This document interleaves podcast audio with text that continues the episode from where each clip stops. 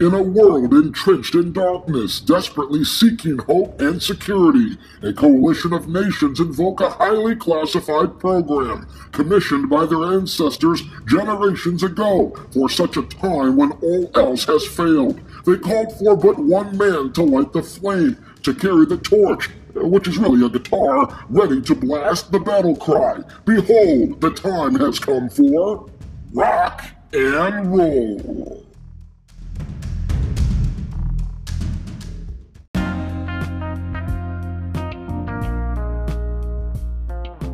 Ah, yes, welcome to the show, my friends. Welcome to the weekend. We made it through a very long week, but never too long to celebrate rock and roll. This is the Rock and Roll Celebration Show. It's what we do. We celebrate the artists who have given us so much, and we celebrate you and me, the fans, of course, uh, too. And this is a podcast that was built on rock and roll. Now that, that that's no, it's not an inside joke. It's an inside reference that we will let everybody in on. So it'll be an outside reference. It's an inside reference now, but we will let everybody in on it. You know that big song, and many big songs uh, written by and in many cases performed by our guest, Martin Page, on the podcast. So great to have him on the uh, podcast here as we kick off a new series of interviews with hitmakers. That's right, uh, people who have written big songs for others, have played on big songs, and in this case, Martin Page has had great success himself. Uh, he's uh, a, a, tremendous musician. He's a, a multi instrumentalist, really. He plays bass, he plays other instruments on his solo stuff, he plays all of the instruments. And so we talked with him about uh, his his work. He had some uh, recent albums that he's done in the last couple of years with big ambient sounds, and and one actually that's all acoustic and, and, instrumental, and it's beautiful. It's just a beautiful, beautiful record, and it was so nice to uh, be able to have him on the show. I've been a fan of his ever since In the House of Stone and Light came out in uh, 1994, and uh, I just remember that video on MTV, and I said, you know, this because at that time I was listening to Phil Collins and and Sting and, and just all of those those great performers who had iconic voices, but a sound, a specific sound too, you know, an ambient kind of sound in their music. And Martin Page was right up there. And and boy, I did not know this. I did not know until doing the show prep and interview prep. He actually uh, co-wrote some huge songs too you know and, and that's what's so amazing about the 80s too you know so uh, martin page started out with uh, uh, he had a band for a while and then uh, he co-wrote teamed up with bernie taupin the lyricist chief lyricist for elton john right? So he works with bernie taupin and writes these dreams for heart and also writes we built this city uh, which Starship performed. That that's where the reference comes in. We built this podcast. It's a you know, uh, so yeah, that's right. Yes, that's right. It's making sense now. That's right. Our, our, producer, who doesn't usually have a microphone for good reasons, it's making sense to him exactly right. but I, I, I, you know, I geek out over this stuff. You know, a lot of people it's you know who played on what football team and how many yards they rushed or whatever how many buckets they dunked in basketball and that's all great too but for me, it's who played on what record, who produced what, uh, you know, who collaborated collaborated with who. And Martin Page is spectacular in that category. The collaborations his solo work and as we say just an all-around great gent. Uh, we had a great chat with him from uh, via, via, phone while he was in california and uh, just learned so much really. And and you know what? It was such a great interview such a hot interview. The philadelphia fire department jumped in on it too and audio bombed us no, that's right. Like a photo bomb when somebody jumps into your picture. Well, no, no there was a, a, you know some fire activity in the city, so the fire department came whizzing by. Although with traffic, it, it, it took a longer time for them to get by, and, and, so you hear them a little bit in the podcast. I thought we'd filter out some of it, but there's still uh, couldn't get all of it. There's still some of that in there, uh, but but we made it work. You know, we, we the, the, show must go on, and it was a you know we we uh, played off that and um, nicely. But I think as far as we can tell, everything was okay with that call. Thankfully, the fire call. But uh, so you hear that in the background. That's what was going on there. So we have that great chat. Uh, but um, I, you know, I, I just love it when we get to. And by the way, we've got some folks coming up on this show in the next few weeks who are going to blow your mind like Martin Page. Okay, so you know I can't say that enough. We've got uh, you know just people who have had uh, written or performed uh, songs that you hear all the time and you think what he did that they did that no no way eh, so if you're like me and you must be because you're listening to this podcast uh, you absolutely enjoy this stuff as much as I do, and you will get a kick out of it. So, without further ado, well, a quick word from our network, and then our interview with Mr. Martin Page. Yes, indeed, my friends, you came to the right place. It is all here.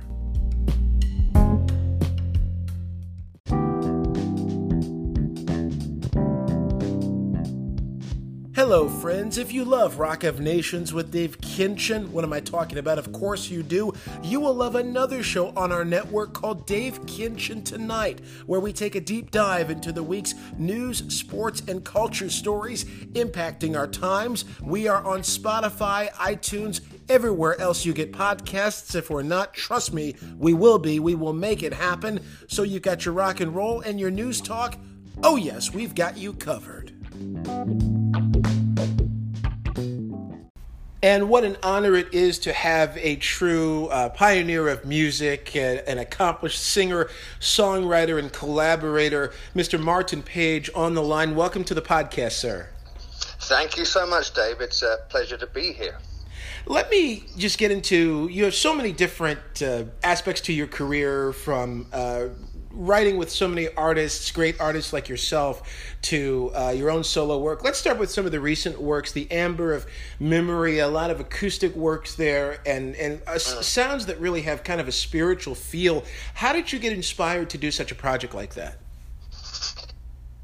Okay, you uh, saying that about the music. Um, it's it's my first instrumental record. Um, it's very interesting that it, it just felt the right time to do this, uh, Dave, in the sense that all the years I've been writing with other people, all the albums I've done, everybody I've worked with, I've always sort of brought to the projects um, a kind of ambience. Um, if I was writing with people, I'd think about the sounds, I would think very much about the production value, and a lot of my songs, um, even from the early 80s, uh, songs like these dreams uh, when I was working with Bernie Taupin, I would I would almost be creating in the background of the song, the demo, I would be creating music, instrumental music, uh, to create create atmospheres. Mm. And coming from England um, and growing up in the schools and the churches, we were very we were very much around uh, church music, and um, I it just felt like um, if I stripped off the, the vocals of a lot of the songs I wrote, I would hear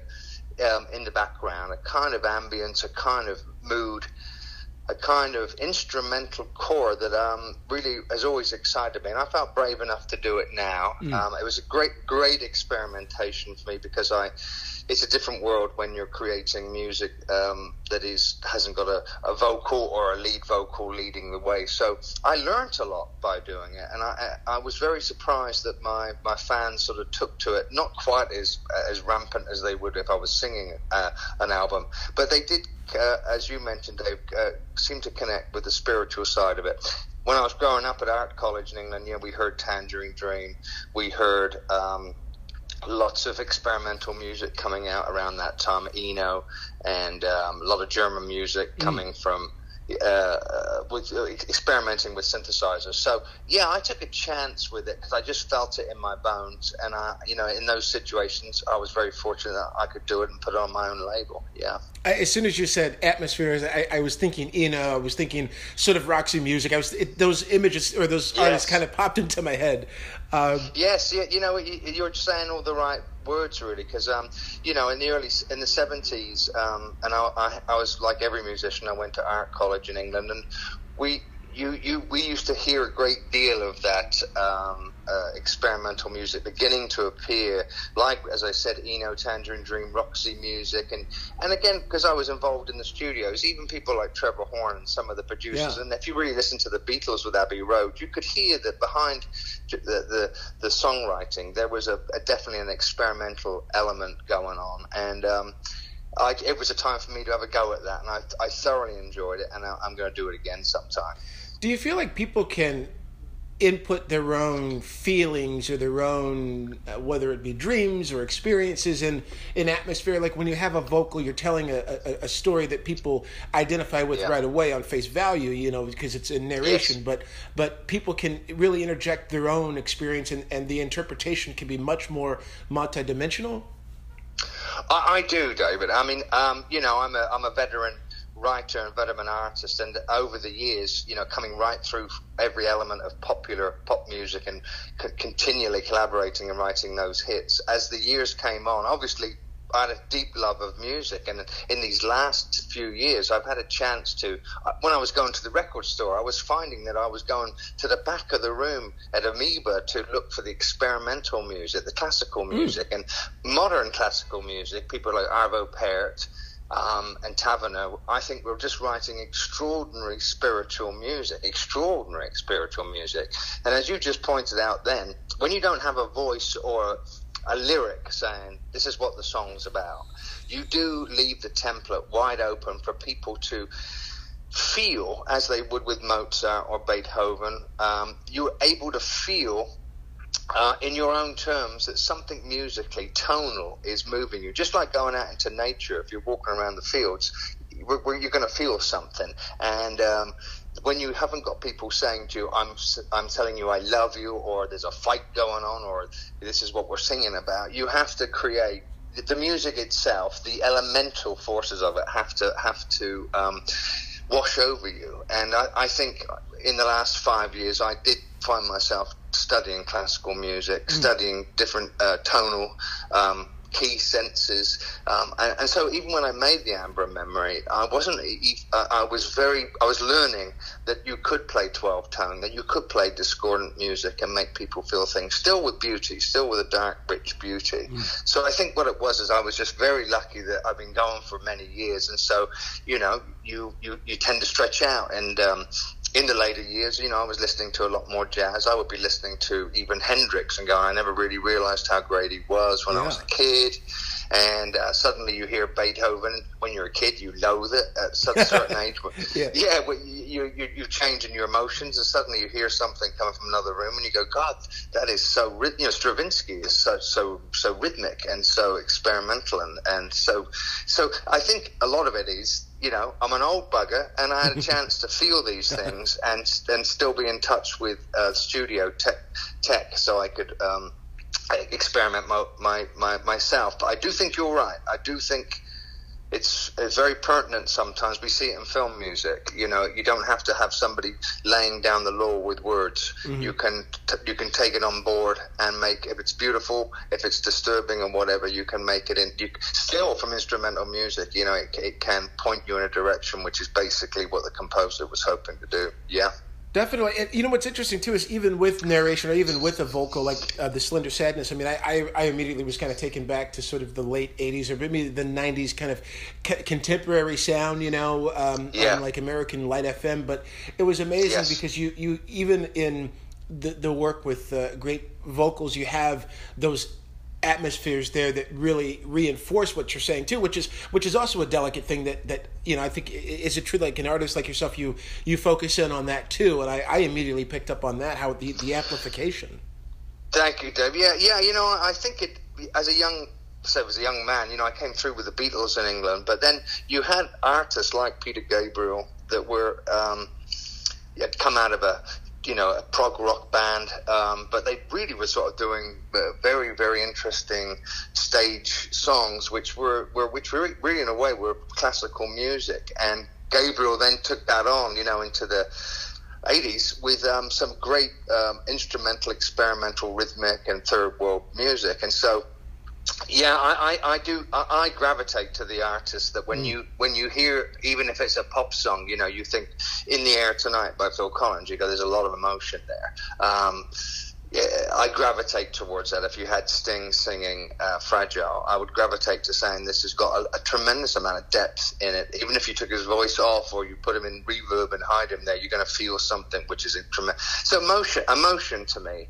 I was very fortunate growing up through the '70s and '80s that the records that I fell in love with seemed to be search, seemed to have a uh, beyond being just pop songs, they had great emotion. As a kid, even though I was I bought 45 records and I loved pop music, mm-hmm. I, I, grew up on pop music. I'd find that in my collection, I'd have Abraham Martin and John by Marvin Gaye, or mm. I'd have you know, um, Bridge Over Troubled Water by and My Sweet Lord by George. I knew even as a kid without really knowing. And Candle in the Candle in the Wind by Elton John. I, yeah. I, I would be moved by these these songs, uh, even though they were they were very popular. So emotion to me, emotion mm. was was really the, the, key to me, even as a kid growing up with pop music.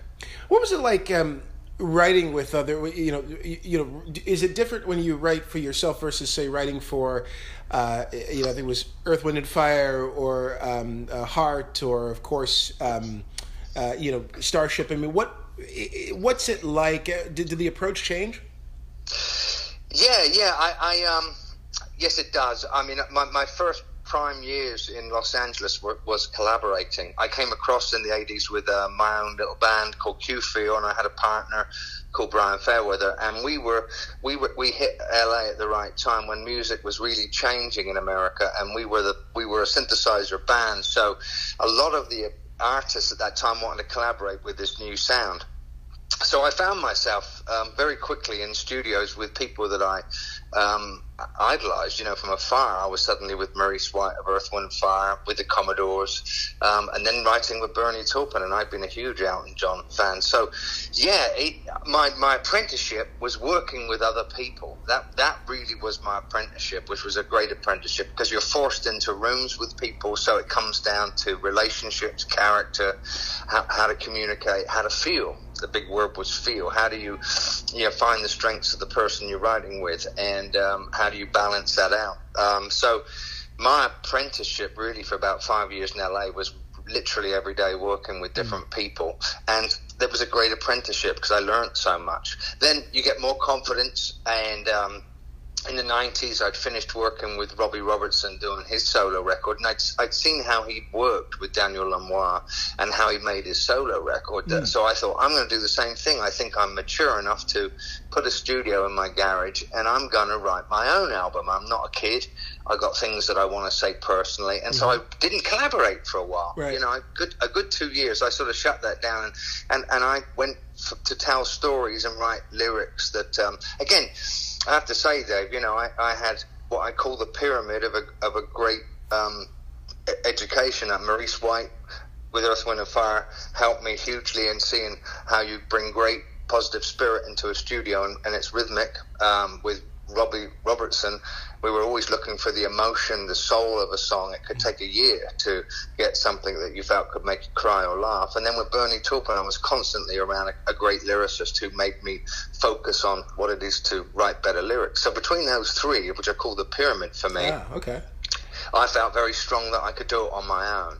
And yes, when you write on your own, um, you, you haven't got to please anybody else. True. You, yeah. you haven't got to argue with them, and you you you know you you're just ask, uh, uh, answering to yourself, and um, it was a thrill really because I thought it's just down to me now, and um, in some ways it was harder because you are always putting different hats on, and now I'm the producer, now I'm the bass player, now I'm the singer, now I've got to work out how to, and with uh, but at the same time, um, it just felt the right time that. Um, I didn't have to compromise. I think that was a big thing. You know, you're in a room with six people, and sometimes I used to feel that we weren't writing the best song, but we were just writing something because there were six people in a room. Mm-hmm. So, um, writing on my own made me focus more on personal songwriting. And again, I'd had a little bit of success ahead ahead, so that allowed me to relax and be more brave about doing my own solo record because I'd I'd proved myself with other people.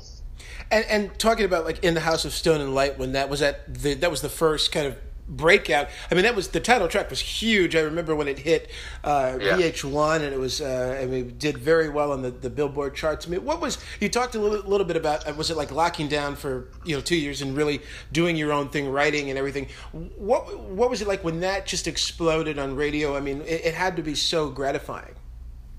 It, it was. Um, it, it, I've said it before. You know, I was I was a mature artist, So I was able to go out on the road with with my with players that um, wasn't just like we didn't know what we were doing. We'd all been around a bit, and so um, I felt like I could really enjoy it. I really felt um, I was House of Stone and Light. Again, that was a an unusual song to have a you know a hit with because it was a very um, personal uh, restoration kind of song. It was hymnal again, and um, had a lot of different sort of mixtures and, and, and an unusual kind of lyric. But um, it it was incredibly gratifying because it was a slow burn on that record as well. And just like I mentioned to you, Dave, I, I was trying to make the House of Stone like a very, very personal yeah.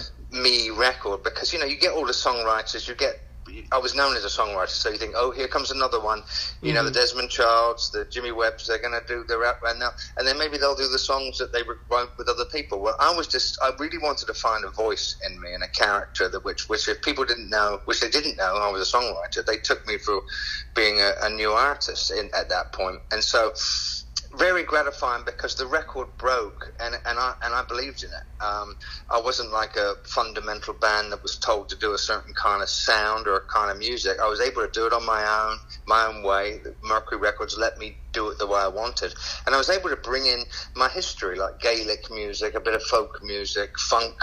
Um, and I found my voice. I mean, by working with Robbie Robertson and Maurice White, they used to listen to me my demos I'd bring in, and they'd say, "I don't know why you're not doing your own record because you have a sound." Mm. And I never really thought of that, Dave. You know, I thought, well, I'm I'm portraying vocals for other people to do do them even better, to sing them again. Yeah. So when I did the House of Stone and Light record, and it became a success, and it was a slow success. It took like two years to break that break that album. Mm. Uh, um, it felt good because I believed in it. Um, I believed in the stories. A lot of the songs on the album were about um, healing. A lot of pain had happened to me around that time. So a lot of those, uh, and there was an optimistic sense that you can get through some really tough times.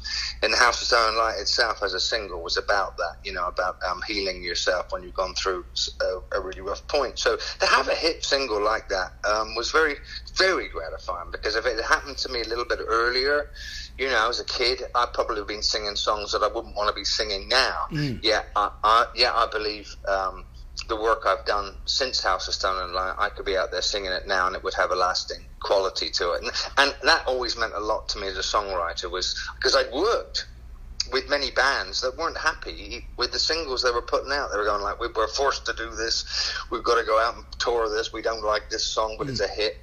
And I just thought, well, I, if I get up on stage and I talk to people and sing to them, I want to believe in what I'm doing. Of and, course, um, yeah. Yeah, luckily, um, unfortunately, I kept to my um, my core beliefs on that, and so I made a record I could stand with for a long time. And I, I did believe that if you, the greatest records or the best songs tend to go past fashion and all that stuff, and they last but just because they're good, you know. So it was gratifying, yeah. But it, it meant something to me having a success with that. Well, especially something so personal. I think I read you you had uh, gone through some losses uh, in your life around that around that time. Is that right?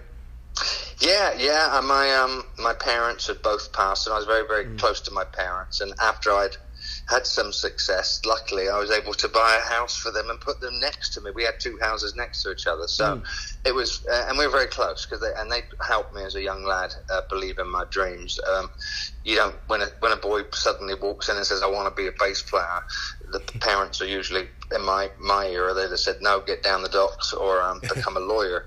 But my pa- yeah, my yeah. parents said oh okay as long as you're happy you know and I'd say can you buy me a guitar? And they they they would they weren't they weren't very uh, rich and so they used to really try to support my happiness. So when they passed on very shortly after I bought the house, mm. um, it, it, it, really stopped me in my tracks because it makes you. I've been working so hard at that point, um, non-stop, uh, that that suddenly when you have death around you and it's somebody who, so you know you're you, you're massively in love with you, suddenly the world stops and you you you reframe everything. I basically froze around that time, and then um, when I healed somewhat, House of Stone and Light um, album was very important to me at that point because I, I went, I needed a break because I was a workaholic and I was always uh, working every day in the studio. Great, but uh, but you you lose a little bit of humanity by that. I went to the house. I went to the um, Grand Canyon just to um, to chill out and to feel something that was nature oriented. Somehow I was I was pulled towards that place. And the Indians at the bottom of the Grand Canyon, the Havasupai Indians, they used to call the canyon the House of Stone and Light. Mm. And I mm. saw that I saw that as my body really. I thought I've got to I've got to heal myself, and um, my house is uh, my mind and my body and my strength, and I've and um, I've got to bring some light into this darkness. And so, yeah that, yeah, that album sort of came uh, uh around uh, uh, out of that. So again, as you said with your question, Dave, you know, it, it, was gratifying that you you you communicate and you get success with a record that really, although you all want you want success, I did care about what what the what the uh, songs were really genuinely about. Just want to ask you, just you know, what your um, you know, what's next for you, and and as an artist, I imagine you're always challenging yourself. Uh, how do you approach that, and, and what is next for you? Well, I've got um, um, I've been very very prolific in the last few years. Uh, I've got yeah, as you know, I've got my little own record label, and I'm able to put my own albums out on that. The ones that I really um, do what I want to do, really, like Amber Memory. But I've got two albums I'm working on simultaneously at the moment. And uh, just before you called, I was um, working on one of those records. One's a very personal, intimate album, which I just sat down at the piano and mm. uh, wrote over three weeks. Um, that's very unusual for me, but we recorded it just at the piano, which is the basis of me as a songwriter. And the other one, just for we're talking about House of Stone and Light, all the musicians that played on that album suddenly arrived back in Los Angeles last year, all of them. Oh wow! And um, we recorded a live album, which is which I think is the best thing I've done since then, um, because all the players are around me, and I'm working on that. That's taken a little bit more time because there's everybody's uh, you know lots of live players, and I haven't I haven't been collaborating with. I usually play all the instruments on the records hmm. myself mm. at this point, but all the players that were back then in the 90s suddenly arrived by, I don't know, hook or crook, by luck. and um, they all stopped by my home studio and we started to record. And so I'm, I'm on that as well. And I hope to bring both these new albums out in the next year. I hope to do that, yeah. Well, that's exciting, especially the the House of Stone and Light uh, team. That that'll be. I'm really looking forward to yeah, hearing that. Yeah, it, it, was phenomenal, really. Um, phenomenal for me because Neil Taylor, Jack Hughes from Wang Chung, um, Trevor Thornton, drummer from my first band, Q-Feel, Brian Fairweather, the guitarist I first came across with, then Bill Dillon, the Canadian guitarist who played on with me with Robbie Robertson and played on House of Stone Light. He played on it. Russ uh, Russ Broom, another great Canadian guitarist who helped me out on the album. Mm. He played on it, and then I was able to get a great horns section here in LA to help me with some songs, and um, a South African choir has been uh, recorded with Nelson Mandela. Have been helping me on one of the ballads, wow. well, the, the, final song on the album. It's a bit of a big, big record, and it, it, always sounds like it's ego talking when you think you say it's as good as that. But I'm being told by everybody that I've been is hearing this is that this is a very, very special record. So, got, I'm working very hard and detailed on that one. Wow. Well, that's fantastic. Martin Page, thank, thank you so you, much for your time and your insight and, and just all of the experiences that you've shared and, and, the gift of music you've given us all. I really appreciate that, Dave, and good luck with all the stuff you're doing as well. You're you're um, you're spreading the good word with music all the time. Thank you so much for your time. I appreciate that. Okay, mate. I'll okay. see you soon.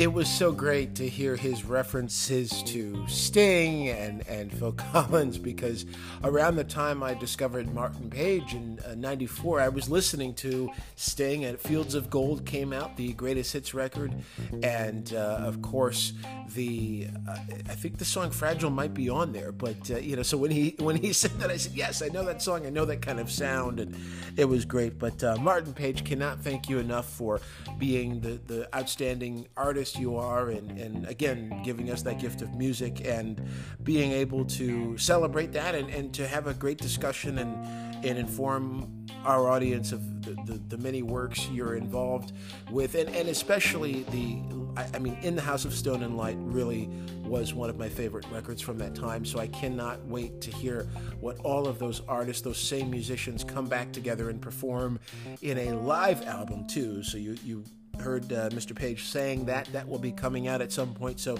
excited for that. Excited for all of you to be uh, with us for some more big interviews. We've got a, a, few of them coming up, my friends. I don't want to give out any names just yet, but we've got them and you're going to love it. Thank you so much for being with us. As always, be safe, take care of each other, but turn up that radio and rock and roll because that Well, it's got to be mandatory, right? It's just got to be. Until the beginning of the week, we will see you then.